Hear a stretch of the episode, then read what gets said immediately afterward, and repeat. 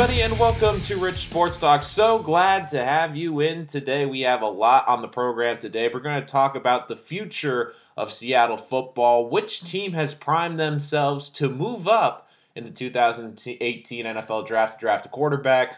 But first, we're going to start with the biggest domino, arguably, in the free agent class in the last few years to fall Kirk Cousins. Reportedly, officially going to sign with the Minnesota Vikings for a three year contract that is fully guaranteed. A lot of speculation that was down to four teams, and over the last few days, it started to get out that it was between the Jets and the Vikings. And it looks like Kirk Cousins will be going to Minnesota. And the New York Jets, who really put a lot of eggs in that basket in signing Kirk Cousins, just couldn't get the deal done. And I think this speaks a lot of volumes about. And I think that this signing really shows where Kirk Cousins is at this stage in his career. Now, for obvious reasons, the New York Jets could have given him the biggest contract. They could have given him the biggest contract in the NFL. Now, we don't have all the details about Minnesota, but the Jets could have easily made him the highest paid quarterback in the league with all their abundant cap space. And to be honest, it seemed like a good fit for Kirk Cousins. It seemed like he would definitely help improve that team. They had cap space to bring in free agents around him. And more importantly, it seemed like the destination where he could be a star in the number one media market in the country, especially with the uncertainty around Eli Manning. Now, I think this has a lot to do with what has happened over the past few years in Washington, and one of the big reasons why Minnesota was able to land him. Let's not forget over the last two seasons when he has gotten the franchise tag, he's been one of the highest paid quarterbacks in the league per season. So money isn't the biggest issue, and he's still going to get a very good contract from Minnesota. But what was the biggest reason why Kirk Cousins wanted to get out of Washington? Respect. He wasn't respected in that organization. Let's not forget, he was drafted in the same round as RG3. RG3 was going to be the franchise, and Kirk Cousins was going to be the backup. Kirk Cousins emerges as a very good quarterback for the Washington Redskins, makes them a playoff viable team, throws for over 5,000 yards, and the team keeps franchise tagging him over and over again. And even after they franchise tag him the first time, he goes out, throws for over 5,000 yards, and the team still doesn't make the financial commitment to him. To me, it's simple. There are two reasons why he's going to Minnesota, and the first is obvious it's a better team. The Minnesota Vikings were one win away from the Super Bowl. They have an incredibly deep roster, and they're really truly a quarterback away from being a legitimate contender in the NFC. If you had to tell me who are the two most likely teams to be back in the NFC title game, I think it's going to be the Vikings and the Eagles. I think with their rosters and now with Kirk Cousins, I think that the Vikings, even with Aaron Rodgers coming back to Green Bay, I still think that they are the better team in that league just for how good their roster is. But to me, the biggest reason why Kirk Cousins went wasn't just because of the potential to win. And I'll get a little bit into that and his legacy next. But to me, he's going to be loved in Minnesota and he is going to be the guy. I looked at the other options for Kirk Cousins and it was very interesting because he's been a guy who's always been the number two guy in Washington. He's never been the belle of the ball. And when I looked at the possible free agents' destinations, especially the Jets, who could have given him the money, could have given him the biggest contract, the biggest thing was he would have been the star quarterback on a team that would have been, at best, the second best team in the AFC East, but more importantly, in New York. New York is a Giants town. And no matter what the Jets do, it's it's funny because they rhyme. The Jets and the Mets, they're always the second team in New York. When the Giants are great, and when the Yankees are great. It truly is their city. Now, I know a lot of Met fans and Jets fans will disagree with that, but it's true because of the success of both organizations. But it's clear in terms of the popularity. When those two teams are good, they own the city. And in my opinion, I think Kirk Cousins was just tired of being that second person, that second guy, that second footnote that he was the guy drafted after RG3 in Washington, that he was the backup. In Minnesota, he will be loved. This is a team that hasn't had truly a great quarterback since Fran Tarkenton in the late 60s, and outside of two decent years from Brett Favre in the mid 2000s. And in Minnesota, he has the chance to be the greatest Vikings quarterback of all time. Even though Fran Tarkenton was a Hall of Fame quarterback, that was back in the 1960s and 70s. For now, the Vikings have a team that has the roster to compete for a Super Bowl. Do I think Kirk Cousins makes them a favorite to win that Super Bowl? No, but I do think that they are still in that conversation just with how good that defense is, and now they have a viable quarterback. For Kirk Cousins, he wants to be the guy. That was the problem in Washington. They didn't tell him he was the guy. They didn't give him that franchise quarterback contract that said, We fully believe in you and you're our guy. Even if he went to New York and got all that money, he would have been the second quarterback in that city. If Eli stayed for another two or three years, no matter what Kirk Cousins did, unless he won a Super Bowl, which with the Jets, let's be honest, he could probably make them a playoff team. That would probably be the extent of it. A borderline playoff team. At least with Minnesota, he knows he has a great shot to make it into the postseason and compete. Which leads to my next point, and the most obvious he wants to win. For Kirk Cousins, he's not going to get respected in this league until he wins, and wins in the postseason. People don't care about the 5,000 yard seasons he's had. People don't care about the success he's had in Washington with a roster that's been mediocre at best some years. It's all about winning. There's always a yeah, but with Kirk Cousins. We judge every quarterback now on how successful they are with winning. Now, to be fair, I think Kirk Cousins has had a very successful career, being a mid round draft pick to being a successful starting quarterback in the NFL. He has started close to 50 games and has been extremely productive in those games. I think in Minnesota he will continue to do that. I project he'll be over a 5,000 yard passer yet again. Let's not kid ourselves either. He's going to because he knows he needs to win for his legacy. Kirk Cousins is not going to be respected until he makes some deep runs in the postseason. And I don't think he'll really get respected until he wins a Super Bowl. Now, could he win a Super Bowl with Minnesota? With that roster, it's possible.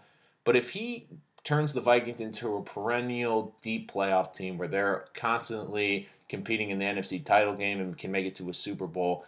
I think that that puts him into the argument that he is one of the better quarterbacks in this league and has to be well respected. It's all about respect for Kirk Cousins. That's why he's left Washington. It's a franchise that franchise tagged him twice, didn't give him a long term deal, and traded for Alex Smith, an older version of what he is. I think this is a great sign for Minnesota. This is a great sign for Minnesota because they maxed out on what Case Keenum gave them last year. They had a big question with Teddy Bridgewater, and Sam Bradford was always constantly hurt.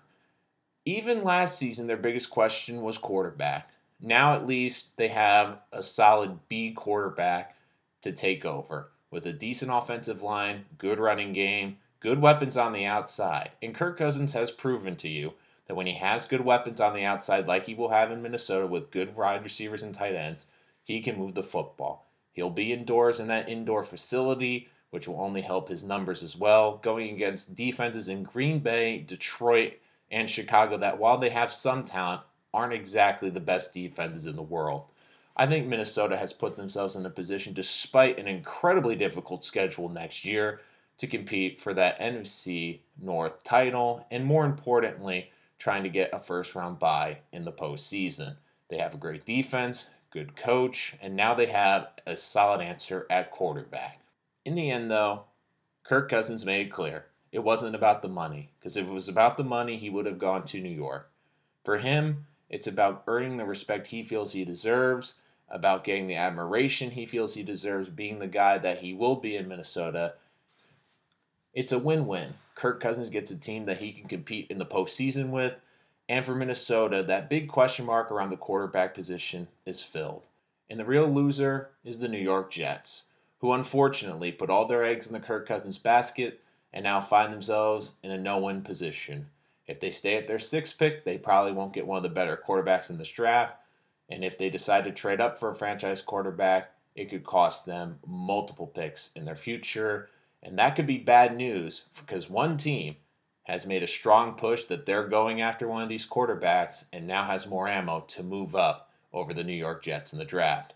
That's all coming up next on Rich Sports Talk, broadcasting live on SoundCloud, iTunes, Spreaker, and of course the TuneIn Radio app. So glad to have you in. Of course, if you'd like to get on the show, have any questions, please email us richsportstalk at gmail.com. Just a reminder, we also have our first mock draft up. The second one coming later this week. We're going to have a few trades in this mock draft. It's going to be the wrap up after the combine who's falling, who's rising, and what teams are going to go where. Some quarterback shuffling, a lot of quarterbacks off the board in the first one. But you'll see there's going to be a major mix up in this year's in this draft coming up. All that much more rich sports talk coming up next. What's that mystery team that could jump in front of the Jets and multiple teams now in the NFL draft with moves they have made in the last week? And later we'll talk about the Seattle Seahawks. A lot of people keep telling me it was the politics that broke it up, but you have to dig deeper to find the true root of the problem. All that much more, Rich Sports Talk after this.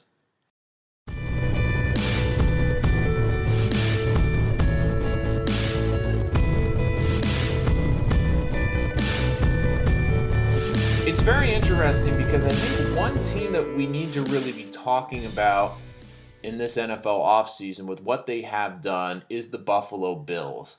Now, to me, Buffalo is the most fascinating team this offseason because of the moves they have made. Now, I really felt Buffalo was going to trade up in the draft to try to get a quarterback. However, they have tipped their hand and basically have told the league and all those teams in the top five, top three, we're trading up. Get your offers ready because they have made a bunch of moves to assure themselves. Now, coming in, they had a bunch of picks, including two first round picks, the 21st and the 22nd. However, they have now swapped picks with the Bengals. They move up to 12. They have the 22nd pick in the first round, two second round picks, two third round picks, including a couple of second round picks next year. They have the ammo to go up. And this has to be terrifying for teams that might have been hoping that a quarterback might fall them, maybe the New York Jets at number six. And don't forget, this is a team, they just traded Tyrod Taylor to Cleveland. Why did they do that? Because they are signaling that they want a new franchise quarterback. And I think that one interesting partner could be the Browns. Don't forget, the Browns have that fourth pick in the draft. And that could be something that the Browns could say we could get multiple picks if we get our franchise quarterback at one I still am not sold they're going to get Saquon Barkley. I know a lot of people are now starting to think that they're going to go that direction. I don't see that. See, Buffalo has made put themselves in a position to be successful because originally with the 21st and 22nd pick in the first round, would have been hard to move up. Even the Jets had seemingly more ammo, even with less picks, because at least the Jets in this year's draft could sell the sixth pick, sell the fifth pick in the second round, and then they also had the mid second round pick that they got in the Seattle Seahawks trade with Sheldon Richardson midseason. So they had higher draft picks, maybe not as many picks, but higher draft picks to move up in the draft. Now the Bills have all those draft picks this year two first rounds, two second rounds, two third rounds, and they also have multiple picks next year. And this is a roster that's deeper than the Jets. So they have the potential to make this move without as many repercussions because if the Jets and I understand the importance of a quarterback, but if the Jets give up multiple picks to move up into the draft, move up to get that quarterback, the Jets are going to have a big problem because they're not going to have a lot of draft picks to really rebuild this roster, and they're going to have to go the free agent route, which they can do. And I think that's another reason they clear the cap is just in case they couldn't get uh, a a Kirk Cousins that they could bring in maybe a Teddy Bridgewater, bring back Josh McCown, and then fill those holes via free agency. I think you're going to see them be even hyper aggressive, trying to fill up that offensive line, some of the defensive secondary, tight end, wide receiver. But it will be interesting. I think Buffalo's the team to watch because now they have all that ammo. And you you can't tell me they're comfortable going with Nathan Peterman next year after the year he had. They had Tyrod Taylor with them decent salary. He could have at least been a bridge quarterback next year. They've traded him out. Do I see them maybe trying to get a veteran in there? I don't think they're going to break the bank for Case Keenum. It looks like he's going to go to uh, Denver. I, I just don't see them really being comfortable with Teddy Bridgewater. There's a couple of veterans that they can maybe go out and get, but I think that they have made it abundantly clear they're moving up into the top five. Uh, I mean, we can talk about the trade partners. Giants could be a possibility if they feel uncomfortable about moving on from Eli Manning. Look at multiple picks to help build the roster around Eli if they want to make one more run the next two, three years. You have the Colts who have one of the worst rosters in the league who could use all those picks. And then you have, of course, the Browns at four who could use all those picks as well. And if the Broncos could find a veteran quarterback and they don't love the quarterbacks that are available, they might decide, okay, we might move out of 5 2 and move back later in the draft. I mean, there's a lot of intriguing prospects. They could go with Darnold, they could go with Rosen. I think Josh Allen fits in Buffalo because of that big arm and playing in the bad weather. Uh, maybe they really like Baker Mayfield. I'm not a big fan of Baker Mayfield. But to me, the Bills are the team to talk about in this year's draft because they have made the moves over the past few weeks to get more draft capital, to move up in the first round. It reminds me what the Eagles did a couple years ago with Carson Wentz. Don't forget that offseason, what did they do? One of the deals they made was to move up and get the eighth pick in the draft. So it gave them the revenue to move up to two to get Carson Wentz. So this is very similar what Philadelphia did. We weren't talking about a lot that they moved up slightly in the first round. We thought it would just be okay, they're going to get a better player, and now at least they're in the top 10. But they were carefully maneuvering their way to the top of the draft, gaining that draft capital, and the Eagles were able to move up and get Carson Wentz. I think you're going to see that with the Buffalo Bills, that they're going to draft a quarterback. The question is, how many picks are they going to give up and where are they going to end up? But it's clear to me they're going to, in some way or fashion, get into the top five, possibly the top three in the draft in April. Coming up next, it's Boomless in Seattle. The Legion of Boom is no more, with Richard Sherman being released by the Seahawks. The Michael Bennett trade also shaking up the Seattle defense. A lot of people thinking it was the players, but to me, that there is a different route to the entire problem. We'll get into that up next. Rich Sports Talk. Hello, everybody. Welcome back to Rich Sports Talk, broadcasting live on the TuneIn Radio app. We're also available on iTunes, Spreaker and of course on SoundCloud. Just remember to subscribe and follow to listen to our weekly content. We have a lot of great shows, including mock NFL drafts up until April. We're going to have our second one rolling out later this week, including some trade ups, including Buffalo Bills fans. You're going to want to see where I have your team projected to trade up and draft a hopeful franchise quarterback. All that and much more. We're going to break that all down later this week. And of course, if you'd like to get in contact with me at the show, you can always email us, richsportstalk at gmail.com. We would love to get you and your opinions on the air. Now, to close out the show today, I've heard a lot of this this week that Seattle's run is over, that the Seahawks are in complete rebuild mode, and whoa, whoa, whoa, time out, time out, time out. I'm going to break down in a few reasons why Seattle's run isn't over and that Seattle isn't completely jumping the shark. However, it is very interesting that we're all focusing on the politics that broke this team up, but we're not really getting to the root of the problem. Winston Churchill once famously said, Those who fail to learn from history are doomed to repeat it. And it's happened again in Seattle. What am I talking about? I am talking about Pete Carroll. Pete Carroll is one of those coaches that he is great in the short term, but the long term, he has not been able to find success. We've seen this before. He was a shot of adrenaline to the New England Patriots, and then after a few seasons, he lost that program. He turned USC into one of the greatest dynasties in college football, and then it petered out immediately. And now in Seattle, we're seeing this again. Early success, long term questions for Pete Carroll. Pete Carroll reminds me of a lot of these high energy coaches. You see them with Rex Ryan, Pete Carroll, these quote unquote player coaches. And they're great in the short term. These coaches are great. Pete Carroll, Rex Ryan, these high energy coaches, these player coaches, they're great in the short term. Hey, we're going to let you be you. We're going to let you speak out. We're all going to be together. This is going to be fantastic. We're we're going to bring this new energy and the players buy in in the short term, but who are the most successful coaches in the NFL? They're not usually these high energy guys. They're meticulous, methodical, they have systems. They're not the fun coaches. See, coaches like this are great in the short term, but the ones that last in the long term, they're the ones with systems and are organized and are hard on players. Let me put it this way. Just remember this if you're a parent, it's a lot easier to be the strict parent and get easier than be that fun parent. And then when you try to get serious and rein in your kids, they don't respect you because they know, they know, they know they can get away with things. It's the same with coaches in the NFL. And Pete Carroll is one of those coaches. You've seen it the last few years. He's tried to get a little bit more serious with his players, but you know, when you give your players that much power and that much of a voice in the room, they're not going to listen. That's why Seattle's blowing this team up is to get younger players in who don't have that voice in the locker room to try to give Pete some more control. It works in the short term. Players will buy into that. But in the long term, ask Tom Coughlin, ask Bill Belichick, ask the great coaches. It's easier to be a hard coach on a player than get easier, like Tom Coughlin did with the Giants, and it helped him win two Super Bowls, than being the fun coach and trying to say, okay, guys, now we have to get serious. And that's Pete's problem. And it's happened time and time and time again.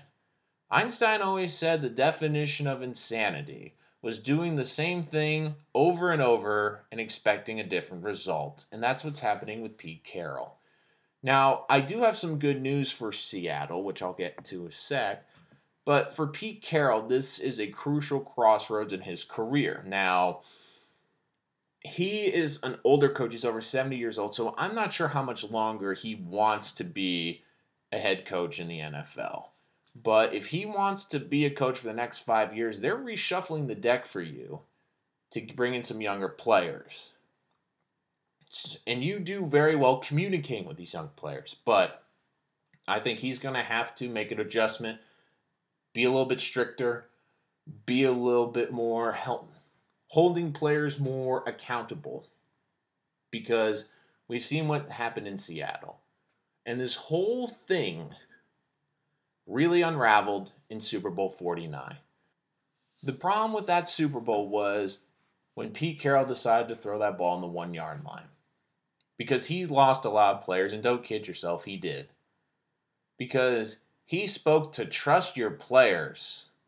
You have to believe in your players, and the heart and soul of the team at the time was Marshawn Lynch, and he showed that he didn't trust him by giving the ball on the one yard line.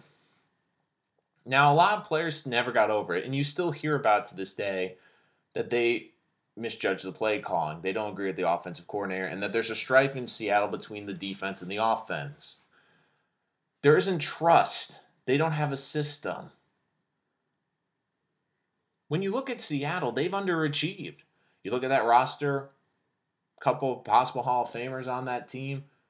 They should have probably won that Super Bowl. They should have run probably maybe even a third Super Bowl.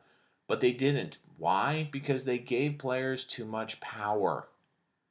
The players felt that they ran the show, not the team. And when the coaches messed up in that Super Bowl, they didn't trust the coaching staff. There's always been a rift between that defense and that offense and the play calling. You've heard it from those defensive players that they do not agree with the Seattle playoffs, that they don't agree with the play calls in the offense. I do think Pete Carroll is a great coach, don't get me wrong, but I do think you're going to have to look at the long term future of the Seahawks. And it'll be very interesting. I think that they do have a great scouting system in place and they do have the franchise quarterback. But is Pete Carroll the long term answer? How he reacts and adapts now, he's going to have new players in, hopefully younger players for that organization. If he can adapt and just change a little bit, be a little bit more accountable with the players, I think he could definitely be successful. But it will be interesting because we've seen this before with Pete Carroll. Great early success, and then later on in the career, he starts to lose the players in those cities. And don't forget, we've seen this before with coaches too. Remember when he dominated the Pac 12? What happened? Pac 12 got better coaches. Jim Harbaugh and Chip Kelly came into the conference. Now look what's happening in the NFC West. Seahawks don't have that dominance anymore. Look at the quarterbacks that are now in that division. You have Jimmy Garoppolo and you have Jared Goff now in this position. True franchise quarterbacks, where in the last couple of years, San Francisco and Los Angeles and St. Louis, they've been dumpster fires with their roster and especially at the quarterback position. And oh, by the way, you look at the coaches now in this division. You have Shanahan in San Francisco, and you now have Sean McVay in Los Angeles, two of the best young offensive minds in football. So you have to keep that in mind. It's very interesting. History repeats itself, and Pete Carroll's going to have to adapt. Luckily, he's got a great front office and a franchise quarterback. But Pete Carroll's going to have to adapt, or else the Seahawks might be looking to find a new head coach in the next few seasons. That's going to do it for this episode of Rich Sports Talk. So glad to have you on. Later this week, we'll have our second mock draft. We'll wrap up NFL free agency. So, a lot of football coming this way. We'll also get into the NBA as we start getting close to the playoffs. We can start looking at the possible playoff matches. Also, LeBron James starting to hint maybe he's going to look for a new address next season. So, we'll definitely get into that. But you can always follow us on SoundCloud, Spreaker, TuneIn, and iTunes. Follow whatever is your easiest convenience. We love for you to follow and subscribe whenever you can. Also, just a reminder if you'd like to get on the show, if you have any questions or if you have any comments, please email them to us, richsportstalk at gmail.com. That's richsportstalk at gmail.com. Thank you so much for joining us today. Looking forward to seeing you next time. I'm Nolan Rich. Have a great day.